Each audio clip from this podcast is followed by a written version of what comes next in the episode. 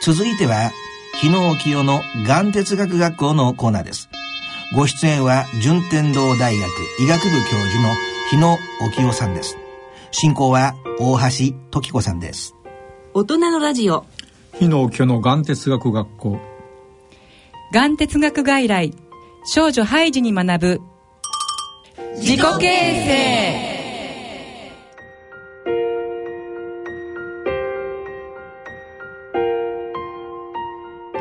ご機嫌いかがでしょうか？大橋時子です。ここからのこの時間はがん哲学外来でおなじみの順天堂大学医学部教授日野清先生にご出演いただき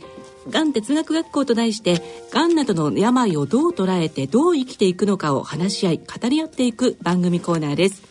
ではここからはパネルディスカッション。がん哲学外来少女ハイジに学ぶ自己形成と題して進めてまいりたいと思います。皆さんどうぞよろしくお願いいたします。よろしくお願いしますさあではパネルディスカッションの参加者をご紹介したいと思います。NPO 法人人生丸ごと支援の三国博明さんです。よろしくお願いいたします。お願いします。越冬隊友の会副会長の大谷和子さん。よろしくお願いします。よろしくお願いいたします。柳原忠夫記念本郷通り眼哲学カフェそして日野先生の第一秘書でいらっしゃいます。布川真代さんです。よろしくお願いいたします。よろしくお願いいたします。そして越冬隊友の会広報担当の角田真紀さんです。よろしくお願いします。よろしくお願いします。そして時和台カフェスタッフの岩崎秀子さんです。よろしくお願いします、はい、よろしくお願いします。そして OCC カフェスタッフの田口恵子さんです。よろしくお願いします、はい、よろしくお願いいたしますさあそしてここからの進行は空っぽの器友の会副会長でいらっしゃいます森直子さんにお願いします。どうぞよろしくお願いします。よろしくお願いします。進行を務めさせていただきます。森です。私も今回ハイジの原作を読み映画を見てさまざまな場面で感動し学びをもらいました。本日は5人のハイジと1人のペーターに来ていただきました。パネリストの皆さん自己紹介がてら心に残る場面登場人物がありましたら一人ずつお話しください。それでは大家さんからよろしくお願いします。よろしくお願いします。えー、私はあの今回そのこのハイジの映画を、えーと、主人と一緒に見たんですけれどもそれはあの主人があの昔からこの「アルプスの少女ハイジ」のアニメに大変あのこう感動してましてあのハイジのような子がいたらあの今の時代ちょっとこう不思議な存在ではある存在に思われるかもしれないけどこんなに無邪気で明るくて可愛い子っていないよねって昔言ってましてであの最近全然映画館に行って映画見ることなかったんですけどあのいい機会だなと思って誘ってあの2人で見てきました。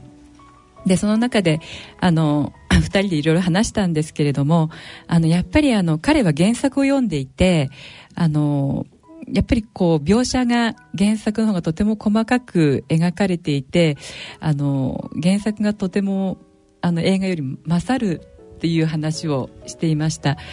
ていうのはそのハイジの本当にこう無邪気でその人にこう人に愛を込めるところの描写がとても素晴らしくてあの映画が2時間だったのでそこまであのカバーできてなかったんですけどもあのそんなやり取りをちょっと主人と2人でしました。で私がこの映画を見て印象に残ったのはもちろんあのハイジの無邪気であのいろんな人に愛を込めている姿ももちろんそうだった。たんですけど、またクララが、あの、最後に立てたところも感動したんですが、私がちょっとあっと思ったのは、そのクララのおばあさんが、ハイジがその文字を読めない時に、その読めるようにこう促した場面で、あの、ハイジにその文字を読めるといいよって言ったら、ハイジが、ペーターは文字が読めなくていいんだと言ったと。山では文字は必要ない。教育はいらないということを言われた時にあのクララのおばあさんが「ペーターはペーターでしょ」と。で「あなたはハイジ。ハイジはあなあなた。あのあなたはあなたよね」っていうふうに言った時にあのまさにこの 眼哲学外来でいう個性っていう言葉が私ちょっと思い浮かんで、あの、何がいいとか悪いではなくて、それぞれやっぱりあっていいんだっていうのと、あの、そういう促し方で、こう、ハイジに、こう、なんていうんですかね、その興味を示させるところもすごいなって思ったのと、あと最後の場面でおばあさんが山にあの、えっと、クララを迎えに来るんですけども、その時にハイジに与えたのが、本ではなくて真っ白いノートだったんですね。で、そこに、あなたの書きたい物語を書いていくんだと促した時に、やっぱりそれがあの、あなたはこの村を出て、あの、他の社会を知っている。それを村の人たちに紹介していくのがいいんじゃないっていうふうに言った時に、ああ、これとても素晴らしい、あの、言葉だなと思って、で、したいと思ったことは、やらなきゃダメっていうふうに、あの、ハイジに言ったのを見て、あの、そこが私はとても印象に強く残っていて、あの、なんて言うんですかね、あの、やっぱりそれぞれであっていいんだっていうことと、あの、自分がこうしたいと思ったことを、あの、自己形成しながら叶えていくっていうところにあの感動しました。以上です。あ一つ質問が、はい、はい、ご主人とはよく映画にいらっしゃるんですか？あ行ってほとんど行ってなくてですね。昔本当に映画を見ましたけども今はあのビデオもありますしあと主人は出張の折にあの飛行機の中でやっぱり日野先生もよく飛行機の中で映画を見られるようですけども見てしまうので一緒に見るってことはほとんどなかったですね。ですから今回とってもいい機会をいただいたと思います。もしかしてその越冬隊シンポジウムで歯を食いしばって褒め合った？はい。はい そうですね主人とはい見てきました。はい。ありがとうございます、はい、と角田真希です。あ、私は映画は、えっと、夫と行きました。で、土曜日の午前中に行ったので、あの、小さいお子さん連れの方が多くて、で、そんな中で見たんですけれども、やっぱり子供の頃に見たハイジと、やっぱりこう、病気になったので、感受性が強くなったせいか、おばちゃんなのに初めから泣きながら見てしまったっていう、ちょっと恥ずかしかったんですけれども、あの、印象に残った人っていうのはやはり、あの、クララのおばあ様で、人をこう上辺で見ないで、その本質を見ようとする。とそういうところがやっぱりすごいなと思いながら、でも自分はなかなかそこには到達できないなと思いながら、やっぱり印象に残ったのは、あの、無邪気で可愛らしい猫ちゃんたちが さりげなくあの、ロッテンマイヤーさん？えっと、家庭教師の先生にさりげなく嫌がらせみたいな ああいう反撃が、見えない反撃がちょっといいなと思いました。で、言葉としては、あの、ちょっとハイジが、おじいさんが人殺しだって村の人から聞いた時に、おじいさんから人の噂を信じるのか、自分の目を信じるのかって言われた時に、ハイジが、おじいさんに抱きついたそのシーンがすごく印象に残っててでやっぱりどうしてもこう人の噂っていうかこう自分の目じゃなくてそういうのを私もちょっと人からいろいろ言われるとちょっとこう心がなびいちゃう時もあるんですけどでもやっぱり自分がその人に対してどう感じているかどう思っているかその目がやっぱり正しいんじゃないかって思うことがやっぱり何回かあったりとかしてやっぱり人それぞれに感じ方が違うので、やっぱりこう自分の目をちゃんと信じる。で、自分の目でちゃんと相手を見る。それが大切なんだなっていうのを感じました。はい、えっ、ー、と、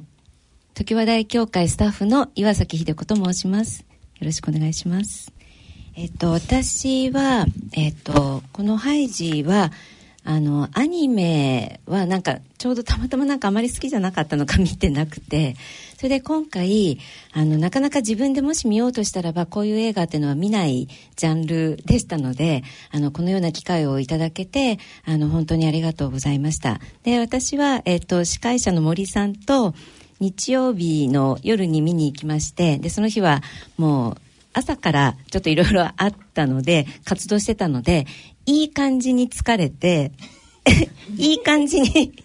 その涼しさと、あの、お腹もいっぱいになって、あの、あ、すっごい綺麗な風景と思って、ちょっと、あの睡魔と戦いながら、えー、見させていただきました。でも、それも、なんか、私に与えられた今日一日頑張ったねっていうご褒美なのかなって、あの、思いました。で、それで、あの、まあ、印象に残った人っていうと、あの、おじいさんとやっぱりおばあさんに、あの、クララのおばあさんになるんですけれども、でも、私がその全体として印象に残ったなと思うのは、あのやっぱりアルプスの風景があまりにもこう素晴らしくてあのその映像美っていうのをもしかしたらこの監督さんはあの大切にしてこういう大自然の中で育ったクララあ、えっと、ハイジっていうのをあの前面に皆さんに見ていただきたいっていうふうに考えてるのかなっていうふうに思いました。で、それで、えっと、よく日野先生がおっしゃる、あの、ゴミの中にこう宝を見つけるっていうような、あの、そういうことも、えーと、この映画からちょっと分かるなっていうふうに思ったんですけれども、あの、監督自身が、えっと、メッセージの中で、あの、なんか言ってるんですよね。そういうこう自分が幸せになれる場所、あと自分がこう癒される場所っていうのをあのぜひ見つけるようにしてほしいっていうふうに。それでやっぱり私たちはずっとこう都会の中で生きてたりなんかするとなかなかこう自然に触れるっていうこの大自然に触れるっていうことがなくてでもじゃあずっと大自然の中で生活できるかというともしかしたら私たちはもうできないじゃないかなっていうふうに生まれた時からの文化的なものの中に囲まれて生活しているのであの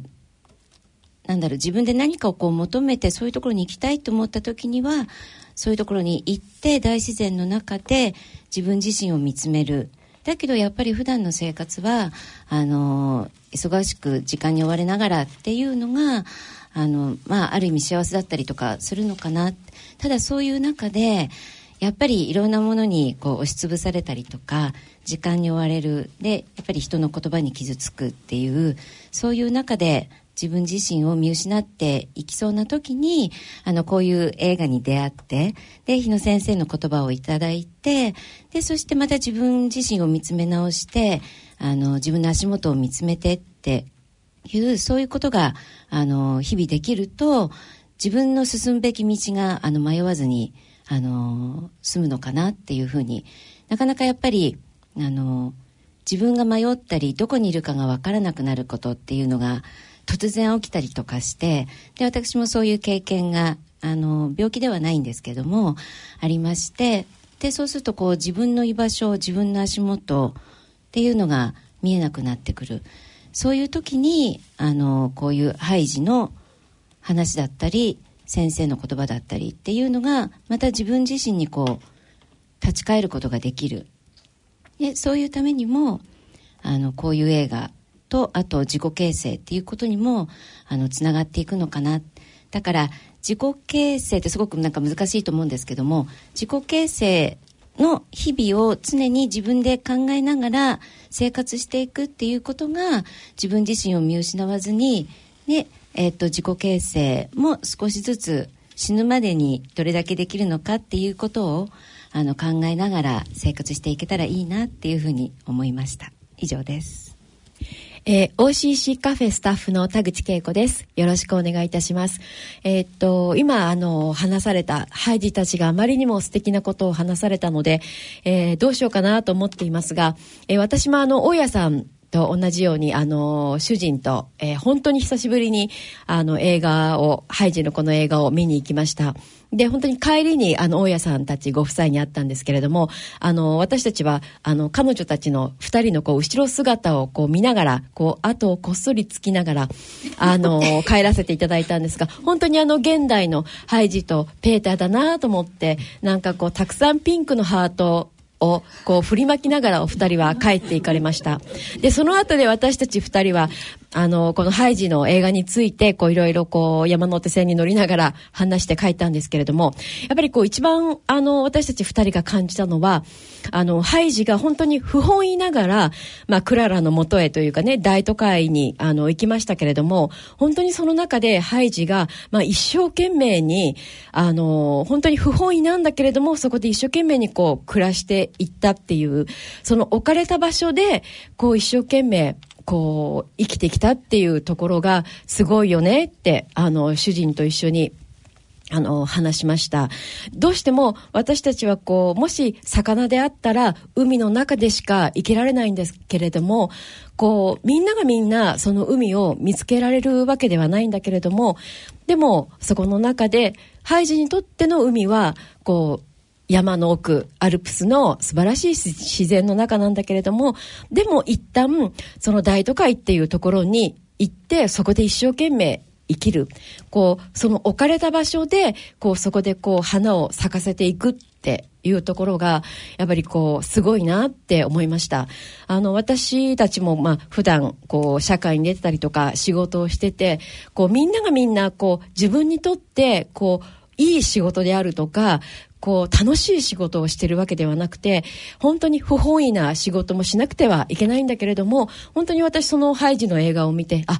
ぱり一生懸命頑張ってると、日野先生もおっしゃるように、向こうからこう、幸せがやってくるではないけれども、本当に自分にはその時はわからないけれども、なんかこう、心を込めて、一生懸命そこの場所でやることによって、何かこう、新しいことがきっと向こうからやってくるっていう、なんか、そういうこう、思いを持って、こう、ハイジを見ました。ただ、こう、一番幸せなのは、やっぱりその人にとっての海っていうか、その人にとっての一番こう、ハッピーでいられる場所を見つけて、そこでこう、一人一人、こう、違った形でもいいから、こう、自分の個性を大切にして、こう、生きていくっていうことがやっぱりこう私たちにとってこう素敵なことなんじゃないかなと思ってそういうことをこう考えてあの見てこうすごいこう楽しい体験をさせていただきました。はい。本郷通りカフェの、あの、県、あの、日野先生の第一市長を務めております、布川真代と申します。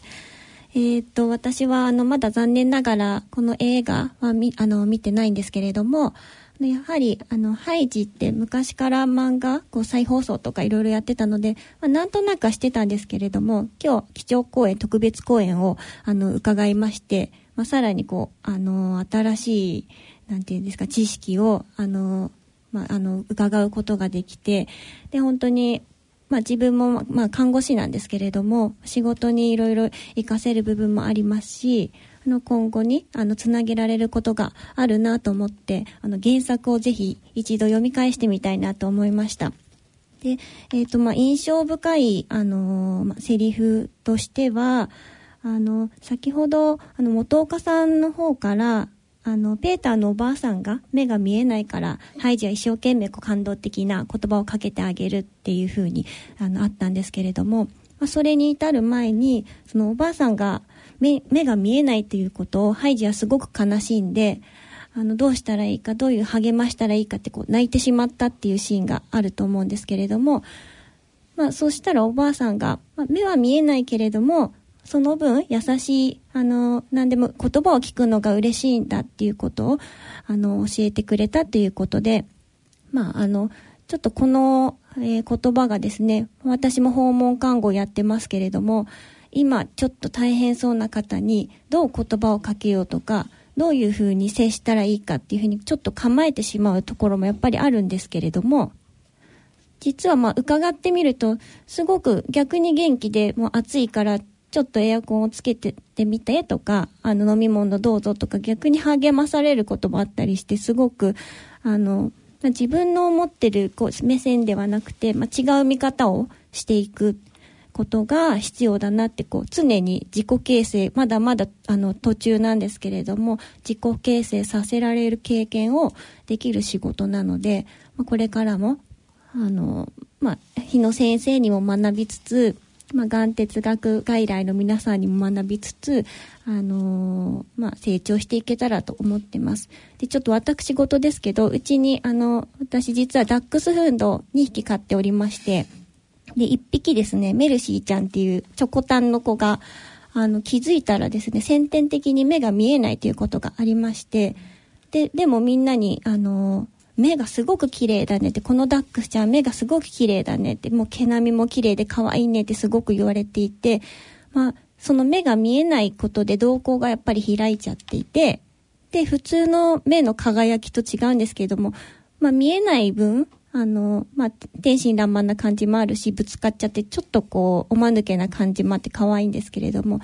目が見えなかったと聞いたときは、とてもかわいそうだなと思ったんですが、その分、風を感じたり、匂いを感じたりして、全然問題なく家とか散歩とかするので、やっぱりちょっと考え方を変えると、まあ、目も綺麗で可愛いし、まあ、本人的にはそんなに苦労してるわけじゃないのかなとか、まあ、そういうふうに思ったりというのと重なってしまいました。すみません、まとまりがないんですけれども、以上です。はい。えー、と、NPO 人生丸ごと支援の、えー、三国博明と申します。よろしくお願いします。あの、皆さんですね、あの、ハイジーの方たちは、あのー、だ、だ、旦那様とね、あの、見に行かれたとかっていう素敵なお話を伺いました。私、まあ、あの、あいにくお一人様なものでして、で、まあ、どうしようかなと思ってるですね、なんとあの、日野先生と、ええ、あの、一緒に、あの、見させていただきました。あの、日野、日野先生と映画デートを、あの、してまいりました。はい。あの、それで、まあ、私は一応あの、ペーター、あの、担担当っていうか、あれなんですあれなんですけども、あの、まあ、映画を見て感じたのは、あの、やっぱり、まあ、私もね、ペーターと一緒ですごく食いしん坊な あのところがありましてですね、あのー、まあ、何でもこう、まあ、美味しくいただいてるんですけど、で、そんな中で、あの、ハイジが、その、ペーターの、あの、おばあさんがね、あの、歯が悪くて、その、まあ、硬いが、パンが食べられないということを聞いていて、で、あの、街に行った時に、すぐにね、あの、柔らかいパンが、こう出て、あのあそこのアルプスのパンとは随分違うね、柔らかいパンが出て、で、あの、ハイジは、あの、もう一ついただけるかしらっていうことで、あ、ハイジも結構食いしん坊なのかなとこう思ってですね、毎回、その、パンをあの、ご飯食べるときにね、もう一ついただけるかしらっていうことで、ハイジがこう言って、で、まあ、ある時その、山に、まあ、帰ろうとした時に、そのハイジのあの大きいリュックがこうひっくり返ってしまった時にパンがゴロゴロこう出てきたシーンがあってでこのパンは何なのかって聞かれたらそのペーターのそのおばあさん歯が悪いあのペーターのおばあさんに柔らかいパンをあげたいんだっていうことをハイジが言われた時にまあこれも日野先生がよくおっしゃってるまあその譲るという、その譲るだけね、あの、譲るといいと、まあこれはまあ、そういう役割みたいなものなんかも含めてだと思うんですが、いろんなものをこう譲って、あの、行くといいっていうような、まあそういったその、ハイジがですね、まあ、あれだけのパン、毎日ですからね、柔らかいパンも硬くなっちゃってんじゃないかなって僕はまあ思いながらまあ映画見てたんですけれども、まあでも本当にそのハイジのまあ優しさというか、あの、ペーターもですね、最初の時に、ハイジのお弁当をね、あの、小ヤギのね、ユキちゃんとかとハイジが遊んでる時に、こっそり食べてしまって、で、それをハイジが責めるわけでもなく、あの、明日から半分こうずつにね、しようっていう、そういう、あの、本当にそのハイジの、あの、そういう気持ちとか思いとかによって、あの、あの食いしん坊のペーターもねなんとなくこう変わっていったというか、あのー、そういうのを、ま、感じましたね。ですから まあうん、まあ私なんかどちらかというと自分の食べたいものをね自分がどんどん食べるっていうような感覚を持ち合わせてはいるんですけどもやっぱりあのハイジの映画から学んだことっていうのは本当にこう譲るまあ本当にそれがまあ、まあ、偉大なるおせっかいなのかあのそういうことがこう周りをねこう変えていくんだなっていうのをねあの感じましたでそれで僕はその映画を見た後にですねあのポップコーンをね あの買ったんですねあの映画館でで、そのポップコーンをそっと日野先生のですね、あの、教授室、教授室に、あの、置いて帰ってきました。はい。ありがとうございます。皆さんありがとうございますあの三國さんと映画を見られた日野先生にも同じ質問を伺いたいと思います。よろしくお願いします。いやあのまあ僕はあんまりね映画をう見ることはあんまないけどね今年映画館に行ったのはこの番組への映画だけでねあとは飛行機の中であのあれしたけどもやはり自分の目でねあの見るっていうのはいいですね。あの要するに観察がね丁寧になるからね。本で読むのもいいけどもこう画像で見るのとねあるじゃない。そうするとねあの一回自分の目で見とくとねちょっと違うね。これが病理学だからね、病理学っていうのは形態を見るからね。形態を見てあの感じるのが病理学だから。本もいいんだけど本は誰でも頭に入るでしょこう目で見てこう手で触るというかねこれが大切だね。だからこの、えーハイジーの全体は背丈だね。忘れてはなりません。忘れ忘れたけどね。なんとなく今年ハイジーの映画を見たっちゅうことが思い出になるね。でいつ経ってもあの時にこの映画を見たこれが人に言えるじゃない。これが思い出作りであの大切ですね。ということですね。先生ありがとうございます、えー次の質問に移りますね、えーパネルディスカッションのテーマに「ハイジから学ぶ自己形成」とあります。原作者のヨハンナ・シュピリの尊敬するゲーテの小説は自己形成小説と言われています。それでは皆さんが考えるがん哲学外来を通しての自己形成について一人ずつお話をいただけますでしょうか。じゃああの大家さんからよろしくお願いします。はい。えー私はやっぱりそのがん哲学外来のカフェとこのハイジの物語をこう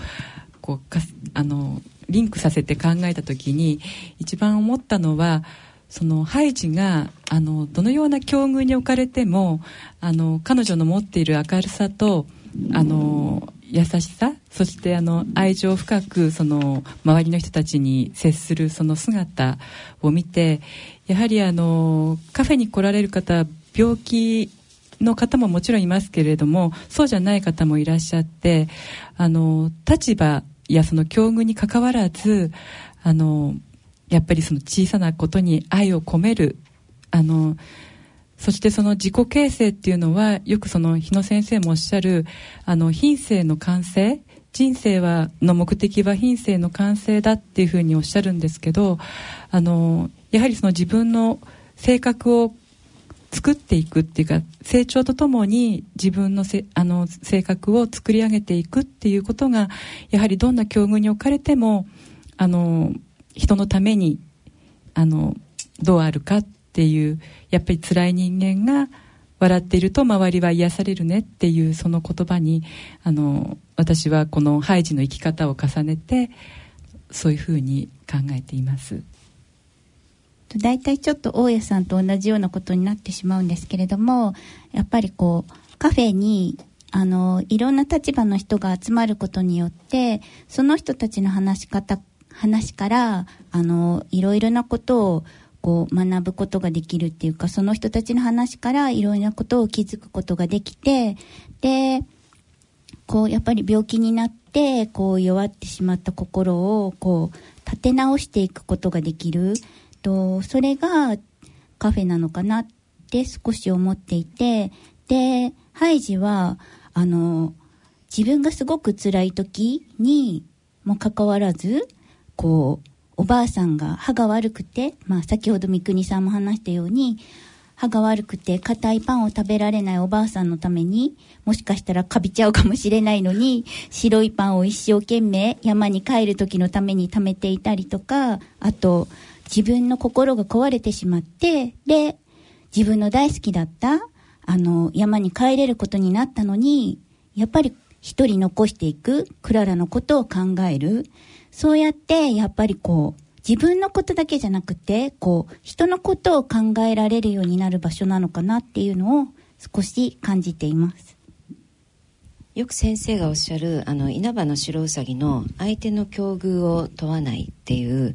あのそのことっていうのはすごく大切だなっていうふうに思うんですけれどもやっぱり人っていうのは肩書きでまず相手を見てしまうででもじゃあ肩書きがいいから立派かというと決してそうではなかったりっていうあのそういう場面っていうのはやっぱり長く生きてるとあの往々にして、えっと、出会うことはあるんですけれどもあのこのハイジが、えっと、成長していく過程でやっぱりあの周りからこう寄り添う人たちがいて初めて自己形成っていうのもあの豊かなものになるしあのなんていうのかな正しいっていうのとちょっと違いますけどもえっ、といい方向に自己形成っていうものがあの成し遂げられていくのかなっていうふうにあの思います。でそれでなかなかその寄り添う方に出会うことができるかどうかっていうのは人それぞれだと私はちょっと思っていてあのまあハイジはあの小さい時にその出会ってるけれどもじゃあ自分たちも小さい時に出会ってるかっていうとまあ振り返ってみてああの時に私に寄り添ってくれただから今の私があるんだな。で先生がおっしゃるあの時があるからあの時のがあってのその時のための今なんだっていうあのそういうことっていうのはあの最近になってこの年になってあの感じるようになりましてでそうすると今まで自分があの小さい頃から生きてきたものっていうのはそれを糧にしてそしてあこの人が寄り添ってくれてる。でそこからが自分の自己形成っていうものがあの始まっていくんだなっていうふうに感じていてで、えー、とこれからもだから自己形成というのは完成されるものではなくてあのずっと続いていくものなのかなっていうふうに感じました。それでなかなかその自己形成って自分自身を振り返ることっていうのはあの今まで全くありませんでで今回初めてこういうテーマをいただきましてあのじゃあ自分の今まではどうだったかで寄り添ってくれてた人たちは誰がいたのかっていうような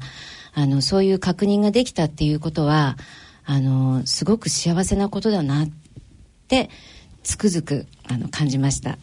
以上です。はい。あの今までこうお話しされた方があまりにも素晴らしいのでなんかもうたじたじでこう何を言ってやらっていうところなんですがあの私がやっぱり一番こう思ってるのはうん例えばフランクフルトの大都市に住んでるクララにとっては本当にそこが一番のところであり、何不自由なく、こう、そこで暮らせるはずの、まあ、本当だったらば、その方がいいかもしれない。大都市よりも、ハイジは本当にそのアルプスの山奥がいいっていう、本当にこうみんな違っていいって、こう、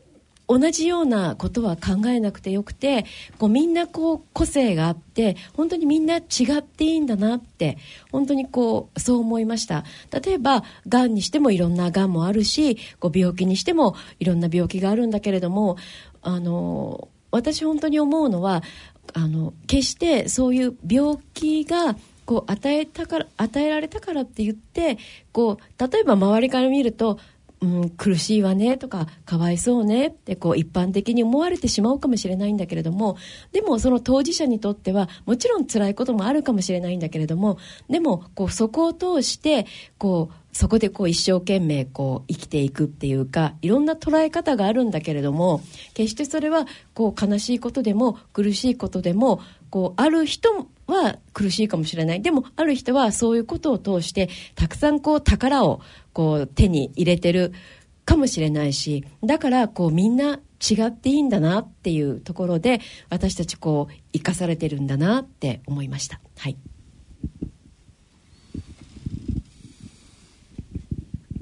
布川です。えっと、すみません。ちょっとまとまらないですけれども、あの、がん哲学外来に参加されてる方、皆さん見てたり、まあ自分もそうですけど、こう、自己形成がそれぞれ相乗効果を生んでいるような感じがするので、あの、がん哲学外来って自己形成力の連携みたいなことで、で、あの、ちょっとこれ日野先生の言葉をいただいてしまったんですけど、自己形成力の連携とは何かっていうのをテーマに、あの、今度12月に学術大会がありますので、まあ、ちょっとそこで、あの、もっと深く学んでいきたいかなと思ってます。はい、以上です。はい。えー、っと、三国です。えっと、もうあれ深いですね。もうもう深い深いですよねあのうん自己形成ってあの難しいんですけど、まあ、でもそのハイジの映画を見るとやっぱりそのそのハイジがその受け入れているあのことなのかなと思います。まあ、いろんなことがね、あの親の都合であったりおばさんの都合であったりいろんな人の都合でそのハイジの気持ちとは関係ないことがですね起きるわけですけれどもやっぱりそれをハイジがその受け入れてでまあ受け入れた上でまああのまあ、何かをするしていくんですけども、まあ、あまりにもテーマが難しくてですねまあ、僕も本当お茶を飲んで下を向いている感じですね。30, 30秒お茶を飲んで下を向きたいと思います、はい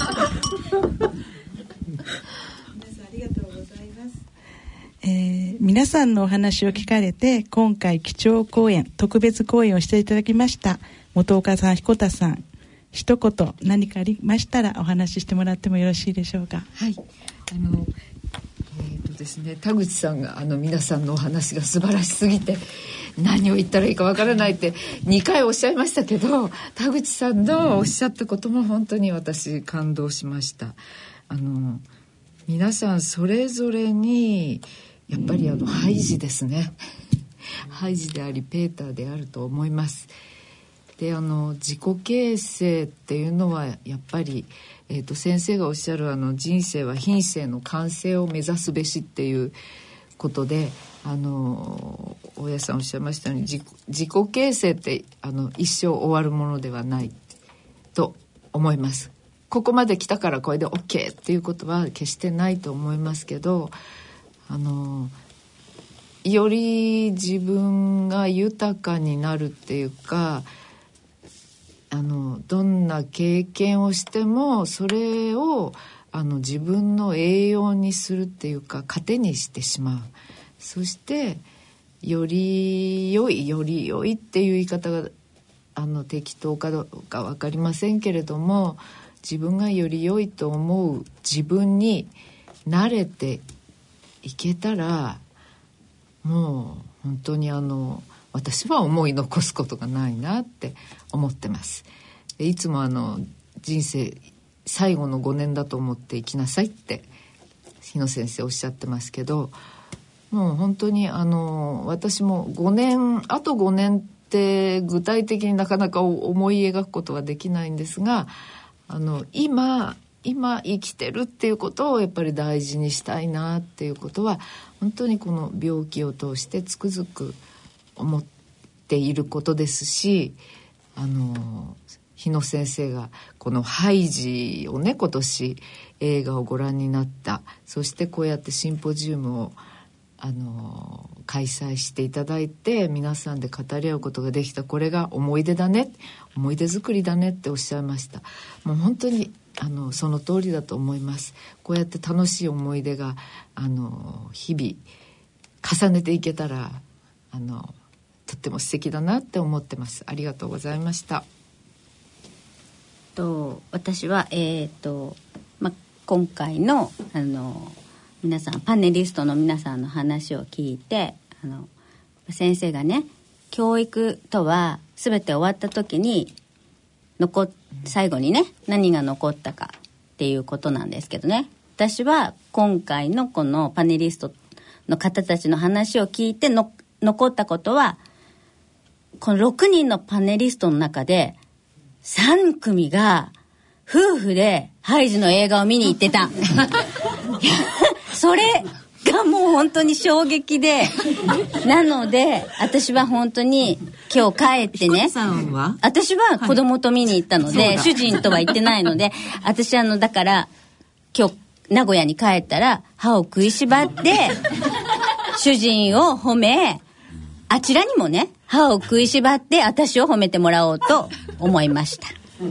以上です。ありがとうございます。これからも、がん哲学外来のハイジ・ペーターたちは、がん哲学外来を通して、ハイジのように、無邪気に一生懸命、小さなことに大きな愛を込めて、日々自己形成を成し遂げていきたいですね。最後に日野先生、本日のパネルディスカッションの総括をお願いしたいです。よろしくお願いします。まあ、格調高かったじゃん。ね、そういう、なんていうかね、さっき元岡さんも言われたけどね品性の完成っていうのは品性っていうのは英語でキャラクターだから、自分の与えられた性格を完成する。性格は名詞だから。あのいいか悪いかじゃなくて我々は形容詞の世界に生きてるからね。いい性格にするか悪い性格にするか。これが自己形成。ということでねそういう意味ではあの今日のシンポジウムはね格調高かったんじゃない？だからこれ思い出作りというかね要するに人生茨の道にもかかわらず宴会だから過去のことを振り返っても明日のことを思い患ってもね、えー、しょうもない、まあ、毎日毎日をね人生茨の道にもかかわらず宴会というふうにね思うのはいいですね。で我々はなぜホワイは問えないから我々は How いかに何かが起こった時にいかに対応するかだけが獣医師だからね。ホワイは問えないそういう意味であのハイジとかねクララの見ても、えー、どんな境遇にかかわらずいかにそれを這うこれがこのあのの映画のねテーマホワイじゃなくてハウいかに対応するかが我々の獣医師であるということですね。はい、日野先生ありがとうございました。そしてパネルディスカッションの進行を務めていただきました空っぽの器友の会副会長の森直子さんどうもありがとうございました。ありがとうございました。